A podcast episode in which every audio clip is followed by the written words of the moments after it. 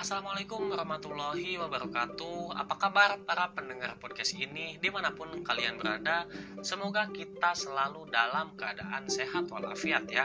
Amin ya rabbal alamin Sebelumnya perkenalkan saya Muhammad Nasir Rojab dengan NIM 1908246 mahasiswa S1 Pendidikan Kewarganegaraan Universitas Pendidikan Indonesia dari kelas 5A.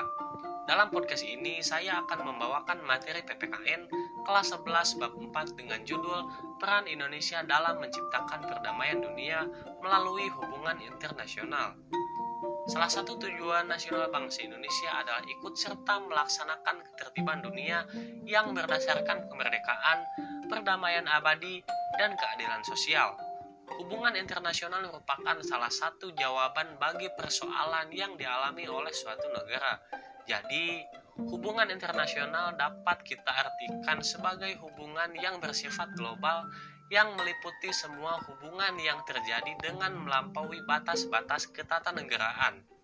Konsep hubungan internasional yaitu ada konsep politik luar negeri, hubungan luar negeri, dan politik internasional. Kemudian ada dua faktor yang menjadi sebab perlunya kerjasama dalam bentuk hubungan internasional, yaitu ada faktor internal dan juga faktor eksternal. Faktor internal yaitu adanya kekhawatiran terancamnya kelangsungan hidup baik melalui kudeta maupun intervensi dari negara lain. Faktor eksternal yaitu ketentuan hukum alam yang tidak dapat dipungkiri bahwa suatu negara tidak dapat berdiri sendiri tanpa bantuan dan kerjasama dengan negara lain. Hubungan internasional yang dibangun oleh bangsa Indonesia bisa kita lihat dari kebijakan politik luar negerinya. Pembangunan hubungan internasional bangsa Indonesia ditunjukkan untuk peningkatan persahabatan dan kerjasama bilateral, regional, dan multilateral melalui berbagai macam forum sesuai dengan kepentingan dan kemampuan nasional. Selain itu juga, bangsa Indonesia melalui hubungan internasional diarahkan untuk beberapa hal berikut ini.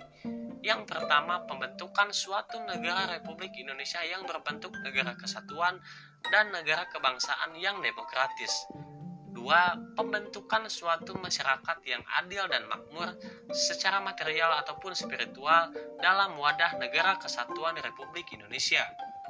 Tiga, pembentukan suatu persahabatan yang baik antara Republik Indonesia dan semua negara di dunia. Dasar kerjasama adalah membentuk suatu dunia baru yang bersih dari imperialisme dan kolonialisme menuju perdamaian dunia yang sempurna. 4. Mempertahankan kemerdekaan bangsa dan menjaga keselamatan negara.